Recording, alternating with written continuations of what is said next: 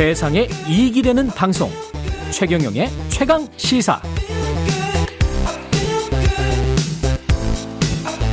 네, 유승민 전 의원 인터뷰에서 언급한 정당 지지율 조사 개요를 말씀드려야 합니다. 한국갤럽 자체 조사로 4월 25일부터 27일까지 조사한 결과 정당 지지율 국민의힘이 32%, 민주당이 37% 기록했습니다. 자세한 내용은 한국갤럽 홈페이지를 참조하시면 되고요. 예. 오늘 오늘이네요. 5월 1일. 네, 몰랐네요. 예. 근로자의 날 노동절입니다. 예. 저처럼 쉬지 못하는 분들 많, 많습니다. 예, 그래서 근로기준법과 우리 노동현실, 류연아 노무사와 짚어보겠습니다. 안녕하세요. 네, 안녕하세요. 예. 근로자의 날인데 이게 법정 공휴일은 아닙니까? 아, 네, 법정 공휴일이랑은 조금 다릅니다. 그래요? 그 네. 법정 공휴일은 관공서의 음. 공휴일에 관한 규정에서 음. 정하고 있는 유급휴일이고요. 예. 5인 이상 사업장에만 적용이 됩니다. 예. 근로자의 날은 근로자의 날 법 이 따로 제정이 돼 있어서 음. 5인 이하 사업장에도 모두 적용이 되는 유급 휴일입니다. 지금 저 법률상에는 근로 기준법 뭐 이렇게 해서 근로라는 말을 많이 쓰잖아요. 네, 맞습니다. 노동 법이라는 아 생각해 보니까 노동법도 있네. 네, 맞습니다. 근데 왜 근로자의 날, 노동절 이렇게 그좀 음. 나뉩니까? 진영에 따라서 나뉘는 겁니까, 이것도? 그 쉽게 말씀을 드리면 예. 노동이라는 뜻은 좀더 음. 넓은 의미로 뭐 일을 한다. 라는. 의미가 담겨 있고요. 예. 근로라는 단어에는 음. 사용 종속 관계 하에서 그, 그 노동을 제공한다라는 의미가 담겨져 있어요. 아, 그렇구나. 네. 사용 종속 관계 하에서 노동을 제공하는 노동. 형태. 그러면 자영업은 사실은 근로가 아니고 노동이네. 그렇죠. 그렇죠. 프리랜서도 노동이고. 네, 맞습니다. 아, 네. 이제 확실히 알았어요. 네. 아, 그렇군요. 네. 약간 좀 종속적인 개념이 있는 거네. 근로라는 그렇죠. 말에 네. 쓰기 싫어지는데. 네. 근데 이제 예. 근로기준법의 보호를 받는 예. 근로자분들은 음. 기본적으로 이제 사용 종속 관계에 있을 것을 전제로 해요. 그래서 아, 이제 근로기준법의 보호를 네. 받으니까 네, 맞습니다. 이게 사회법 개념이니까. 네.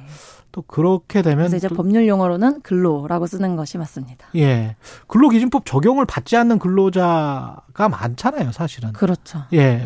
그 특별법이 우선돼서 적용이 되기 때문에 음. 특별법에 적용을 받는 뭐 공무원법 아니면 국가공무원 분들이나 교육공무원 음. 분들은 어, 우선 적용이 돼서 예. 근로기준법에 적용을 받지 않고요. 예. 그래서 근로자의 날에도 이제 쉬지 않는 분들은 아 근로기준법이 아니라 다른 특별법에 적용을 받는 분들이구나라고 생각하시면 될 것 같아요. 근데 특별법에 적용을 받지 않고 일반법에 적용을 받는 분들 중에서도 모시는 분들이 많단 말이지. 예. 맞습니다. 예. 네, 계시네요. 예. 그런 분들이나 저런 저 같은 사람이나 아니면 뭐 비정규직 노동자들이나 이런 분들도 모시잖아요, 사실. 그렇죠. 이제 예.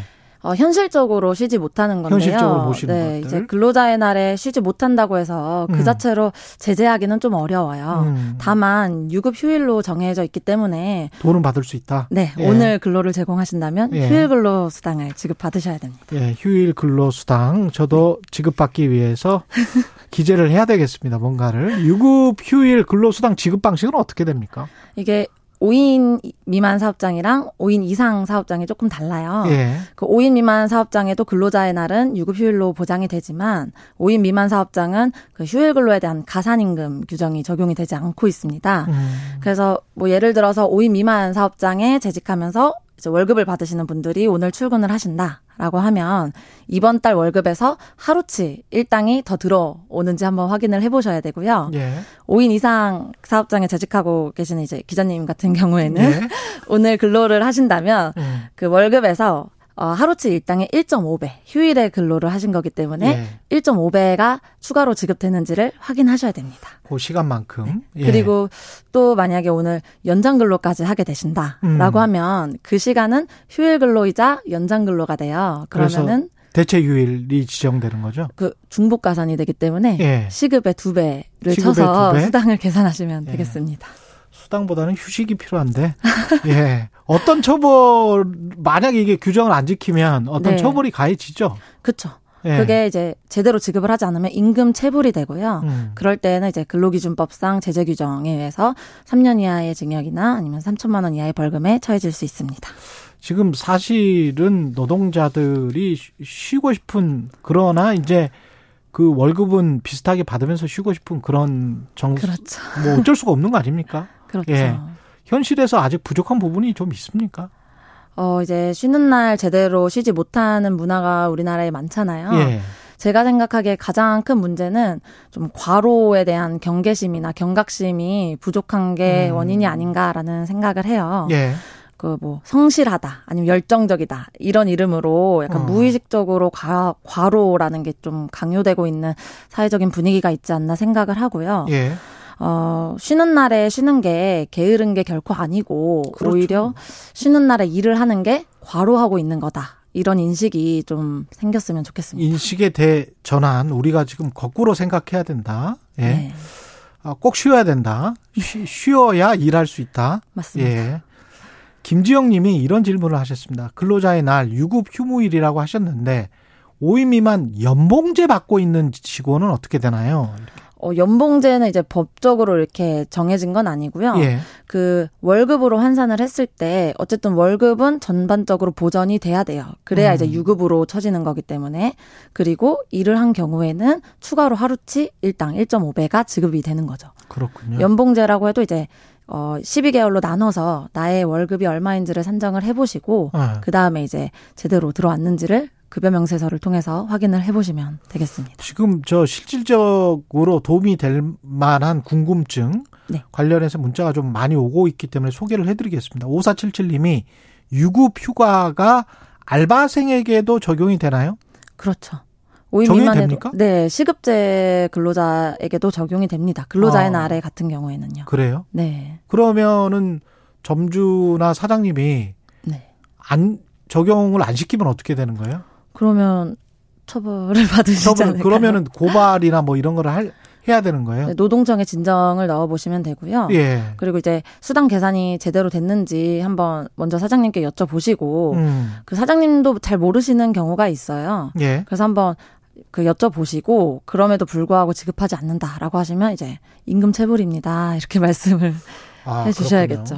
오늘 노무 상담 서비스를 지금 하고 있습니다. 최경영의 최강시사 홍영민 님이 문자가 많이 오는군요. 회사가 회사 사무실 리모델링 관계로 음. 한달 이상 휴무를 그러니까 아, 이제 네. 못 나가는 거죠. 네. 그래서 사원들은 그 기간 동안 무급이나 연차 음. 공제로 쉬게 하는 쪽으로 지금 방향이 회사 방향이 잡힌 것 같은데 아, 네. 그래도 되는 건지 이렇게 일방적으로 네. 근로자 입장에서는 그러면 만약에 연차가 없는 사람 음. 20일 이상 있어야지 한 달 쉴 수 있을 거 아니에요. 네네.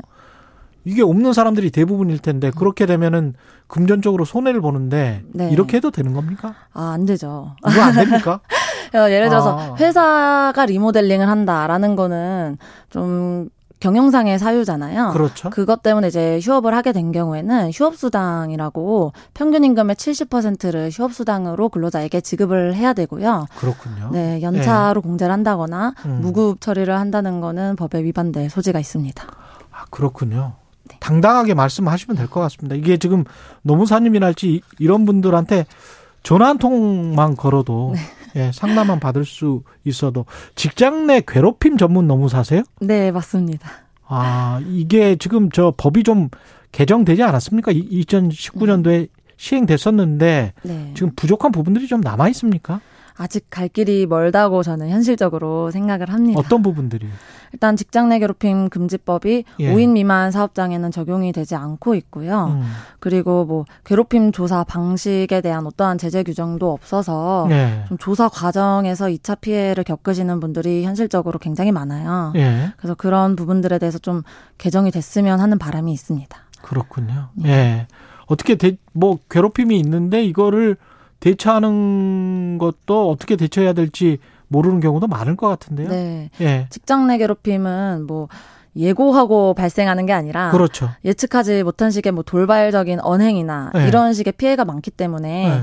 어, 사실상 입증 자료를 확보하기가 굉장히 어려워요. 이게 지금 상하 관계만 적용이 되는 건가요? 그렇죠. 이제 우위성이 상... 요건이 됩니다. 아, 우위성이 요건이 된다. 이제 직급상 우위성이 있다고 하면은 이제 음. 명백하게 음. 어, 상하 관계가 입증이 되니까 이제 좀 용이한데, 예. 근데 꼭 상하 관계가 아니더라도 음. 관계상의 우위가 있는 경우에도 적용이 됩니다. 예를 힘이 들어서, 더 세다든가, 네, 수적으로 많다던가, 수적으로 많다든가, 네, 다수의 학 그 부하 직원들이 어, 상급자를 따돌린다던가. 아, 네. 다수의 부하 직원들이 상급자를 따돌린다? 그때는 이제 수적인 우위가 있는 거죠. 그러네요. 네. 그리고 아. 뭐, 예를 들어서 뭐, 자격증이 있다든지, 경력이 더 높다든지, 같은 직급끼리여도. 아. 네. 그런 식의 이제 좀 현실적으로 관계상의 우위가 있다라고 하면은 우위성의 요건에 충족이 됩니다.